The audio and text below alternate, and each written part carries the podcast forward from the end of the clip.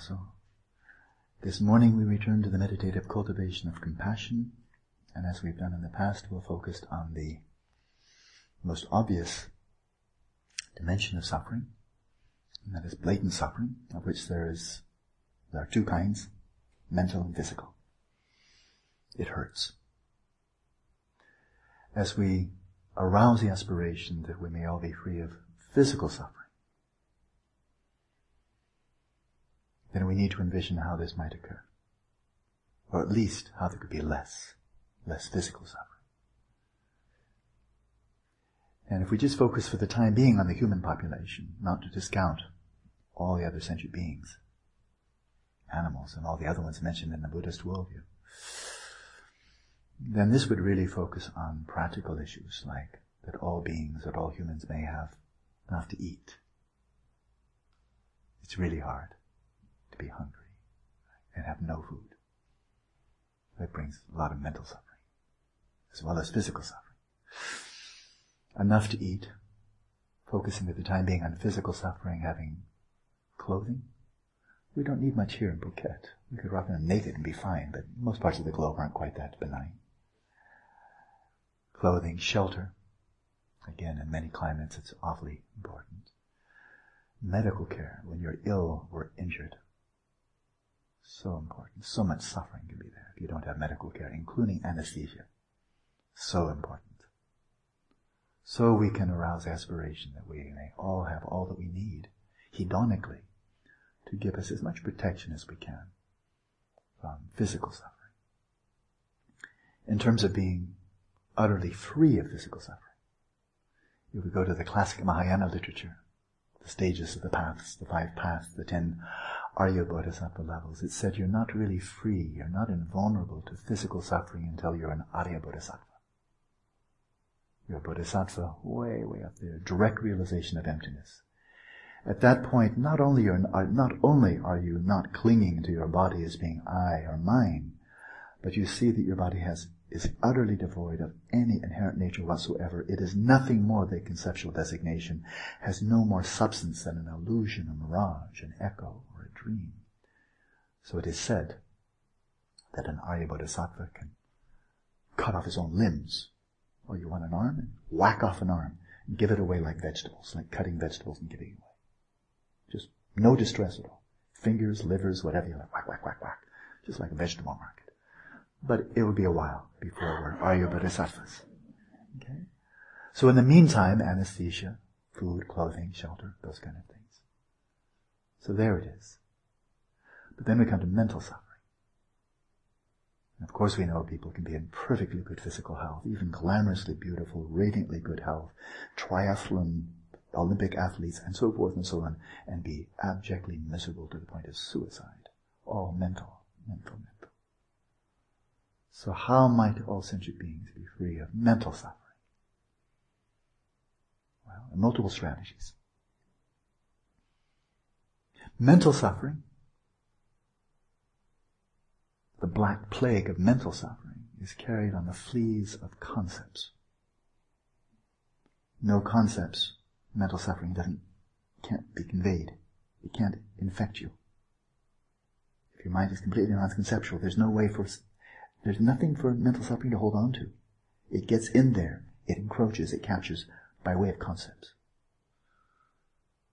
So with the practice of mindfulness of breathing, with every out-breath, like a rotating fan, just you turn the fan towards the involuntary thoughts as you're breathing out, and you just blow all those fleas away. You don't cut them off, you don't imprison them, you just blow them away. So they're trying to get in, and they just, the wind's going in the opposite direction. Blow them away, relentlessly, every single out-breath. The fleas are coming in, blow them away. And then when you're inverting your awareness, that is in mindfulness of breathing, invert your awareness in a non-conceptual space. Tackle sensations at the nostrils, the belly, the body. There are no concepts in there. You are protected in a zone that is non-conceptual. They can't get in there. As long as your attention is focused in a non-conceptual space, concepts can't get in. As soon as you release and the concepts start coming in again, blow them away. From moment to moment, every moment your mind is free of concepts. Mental suffering can't get in. The culmination of that path, this little tiny path of shamatha, the 9 stages, access to the first jhana, culminates in the mind becoming non-conceptual. You're on the threshold of the form realm. In terms of samadhi, from that point on, as long as you're in samadhi, you never have any mental suffering. Zero. Nada. In shamatha itself, just resting in the substrate consciousness, no mental suffering. It's only bliss. Achieve the first jhana, only bliss. Second jhana, only bliss. Third jhana, only a sense of well-being. Fourth jhana, you're even beyond bliss. There is no suffering in the form realm. There's no suffering in the formless realm. There's no suffering even in the threshold to the form realm. Just achieving shamatha, no mental suffering. And as long as you're in samadhi, no mental suffering. So one can imagine one strategy is achieve shamatha and then come out and be like the monkey that closes his eyes and closes the ear. Hear no evil, see no evil, give me some food, bye, and then go right back in. And then you won't have any suffering in between either. Just ignore the whole world and remain in samadhi and keep your eyes closed when you come out of samadhi, eat, poop, and then go right back in again, and you'll be a completely worthless human being, but you won't be suffering mentally.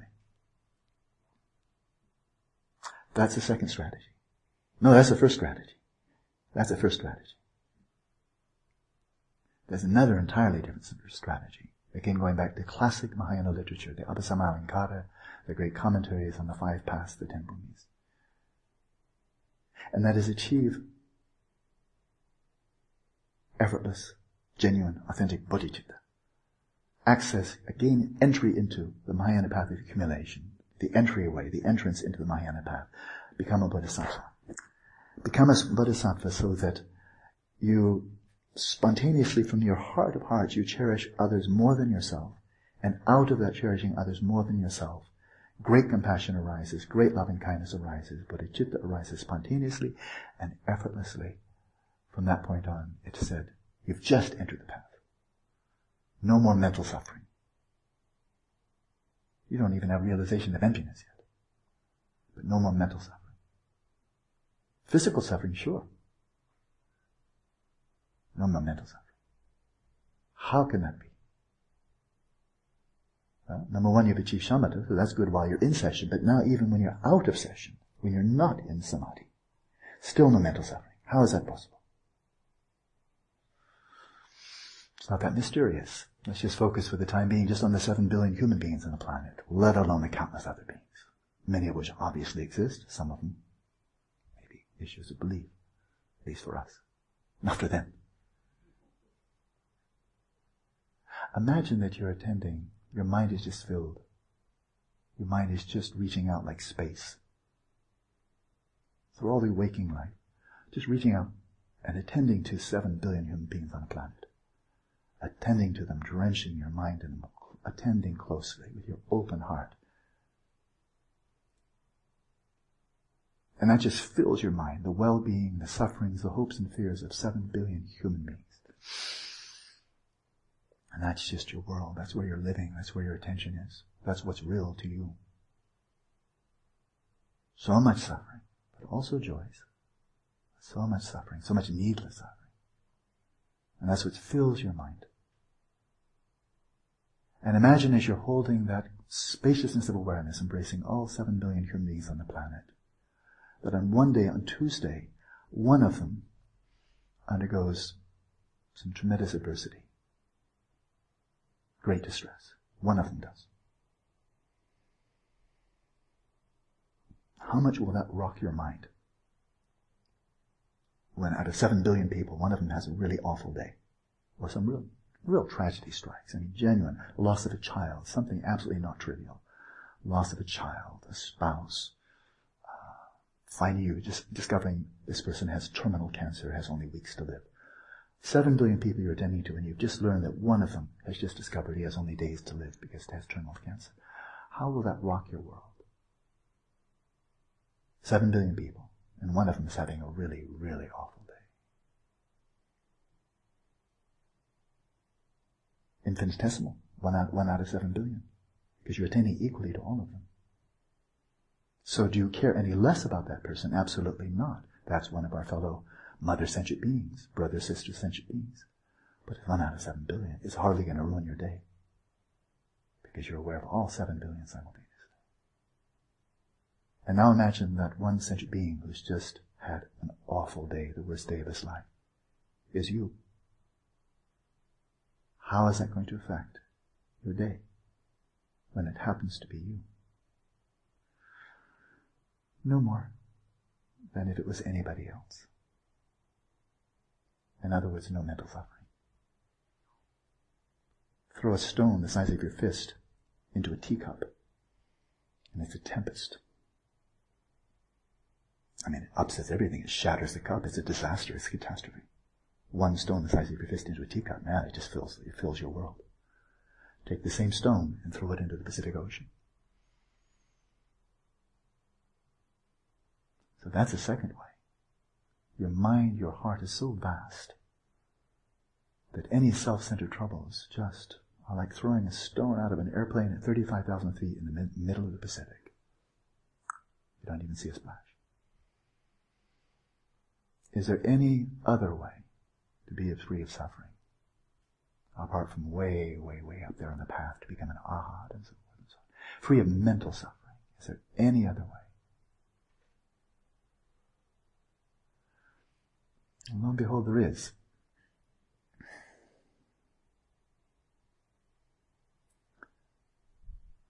Become perfectly lucid with respect to your own mind. Whatever comes up, don't grasp onto it. Images, memories, thoughts, fantasies, hopes, fears, emotions, desires. Whatever comes up, let them come up in the space of the mind. And let them be orphans. Don't own them, don't possess them. Don't latch onto them. Don't fuse with them. Be totally present. Without withdrawing into samadhi. Without going anywhere. Just be present with them. And then the freedom from grasping, they can't get you. And you're free of suffering. In the snap of a finger, even without the thoughts vanishing. Still the same old thoughts. Same old thoughts. Same dredging. The most awful thoughts. Despicable thoughts. We can't control the thoughts so much. Any more than we can control bad dreams. Some of you have mentioned you've got some really awful dreams coming up. You can't control that. But once a bad dream comes up, there is one possibility. Become lucid. And then however bad the dream is, doesn't get you. No mental suffering. They're mirages, they're rainbows, they're dreams. What's to be upset about? It's like a bad movie. It'll be over soon. But even if it lasts a long time, it doesn't really matter. It's just a movie. It's just empty appearances. Nothing to it. Nothing to be distressed about. So the way out of mental suffering in the dream state is to become lucid. And the way out of mental suffering in the waking state is to become lucid. So let's cultivate compassion for all sentient beings. That one way or another, we can minimalize our physical suffering and eventually be free. And be free of mental suffering as swiftly as possible. Find a comfortable position.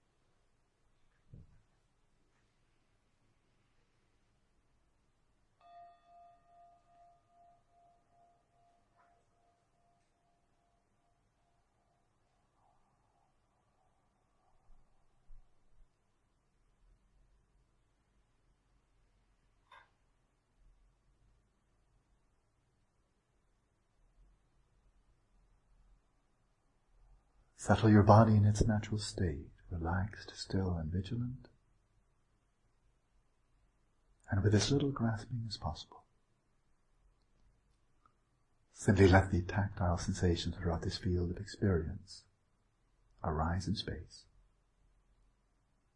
dissolve back into space.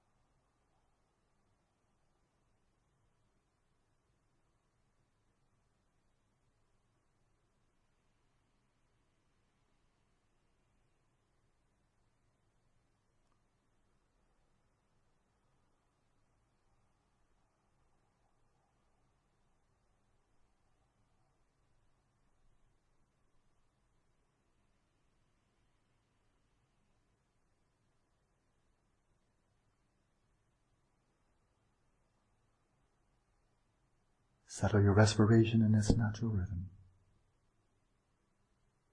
Fully mindful and yet as free from grasping as possible. The grasping of restraint, the grasping of effort.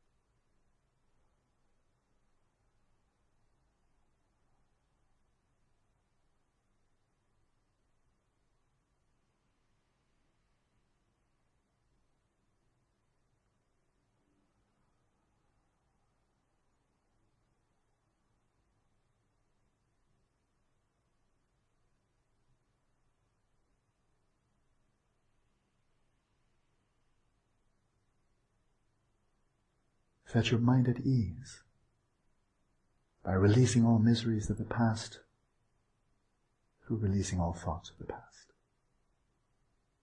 and all anxieties about the future by releasing all thoughts about the future.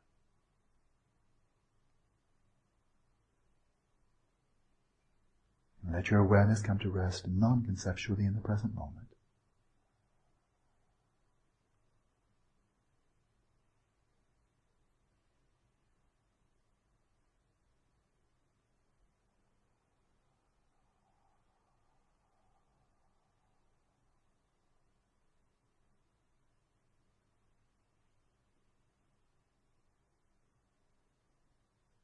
For a little while, resting in open presence, non-conceptual, fully attentive to all six fields of experience and to the appearances that arise within those fields.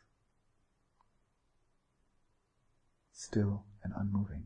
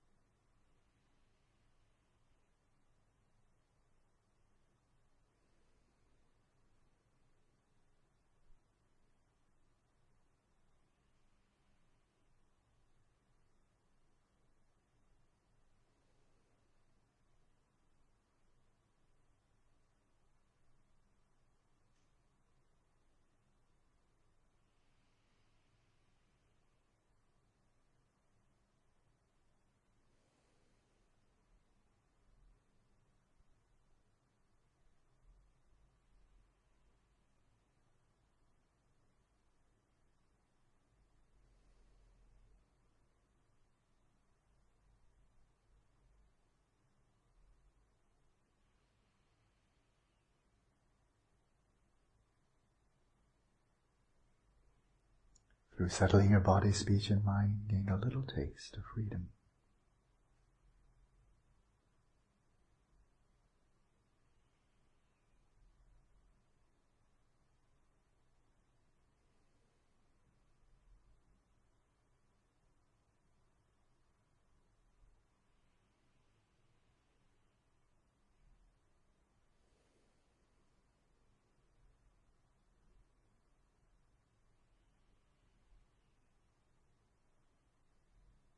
Then arouse your mind.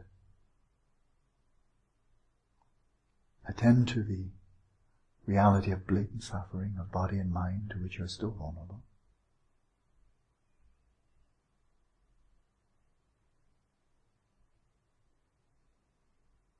And in the Buddhist view, you will continue to be vulnerable forever until you cut the root of suffering.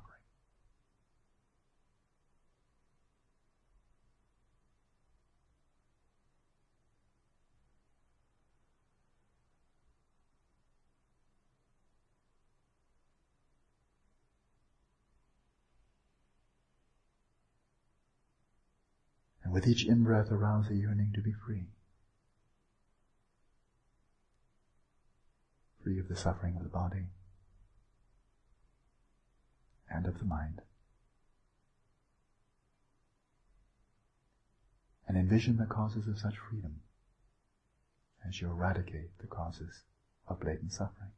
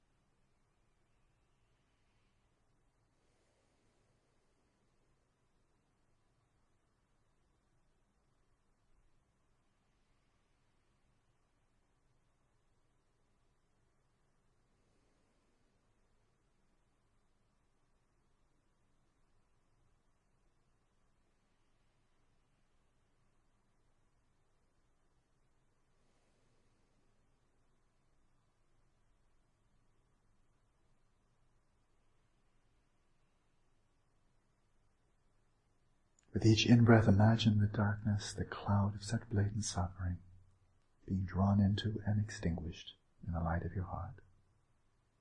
And with each in-breath, imagine becoming free.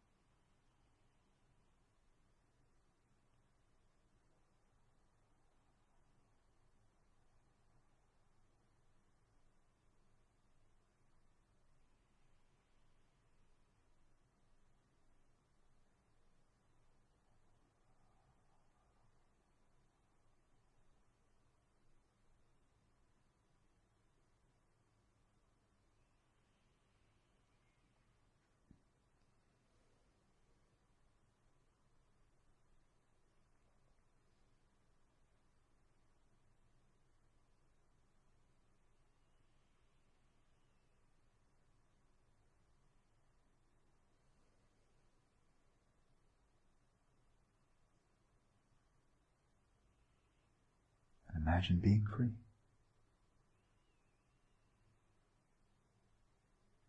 By whatever method.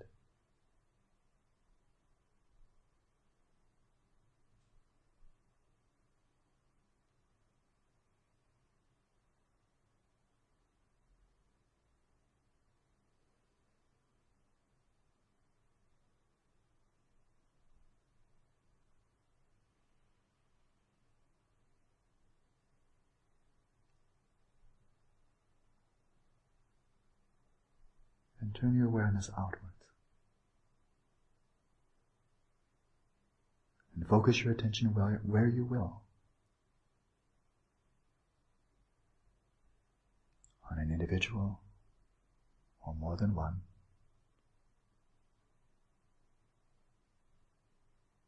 Who are afflicted with blatant suffering.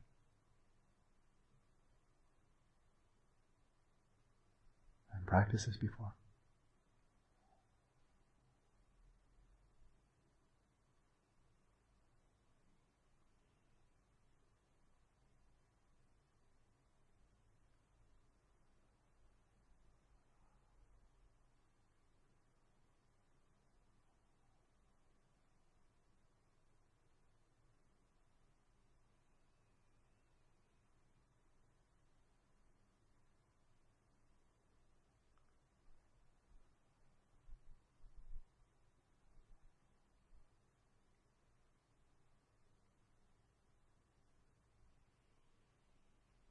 The only reason we are so heavily afflicted by our own suffering is because we pay such close and sustained attention to it.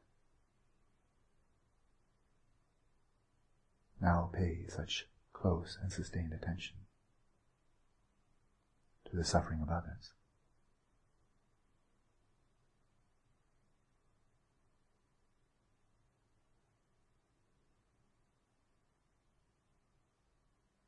And let it bring forth this aspiration from your heart that we may all be free.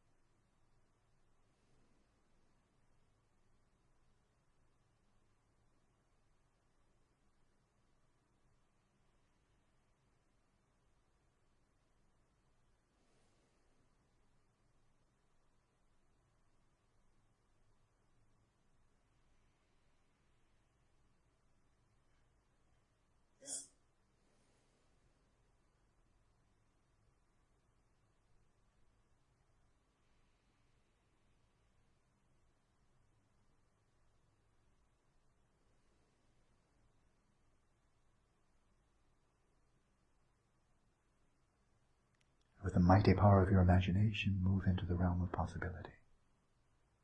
With each in-breath, imagine those to whom you are attending becoming free.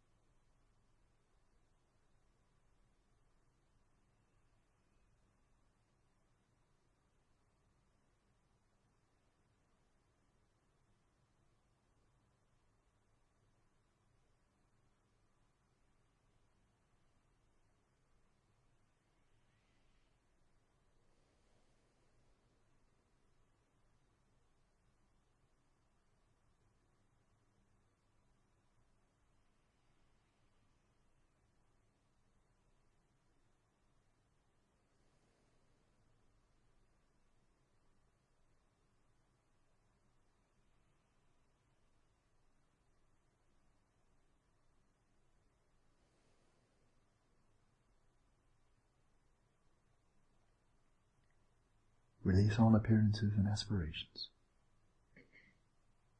Let your awareness rest non-conceptually in awareness itself, where there is no body and no concepts.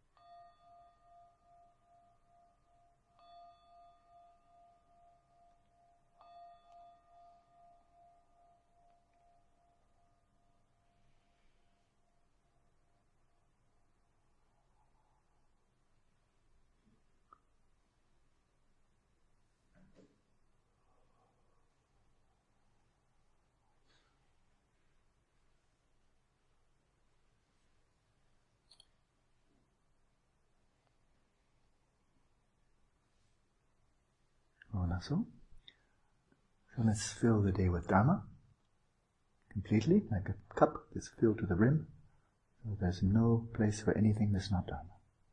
Then you'll have a happy day.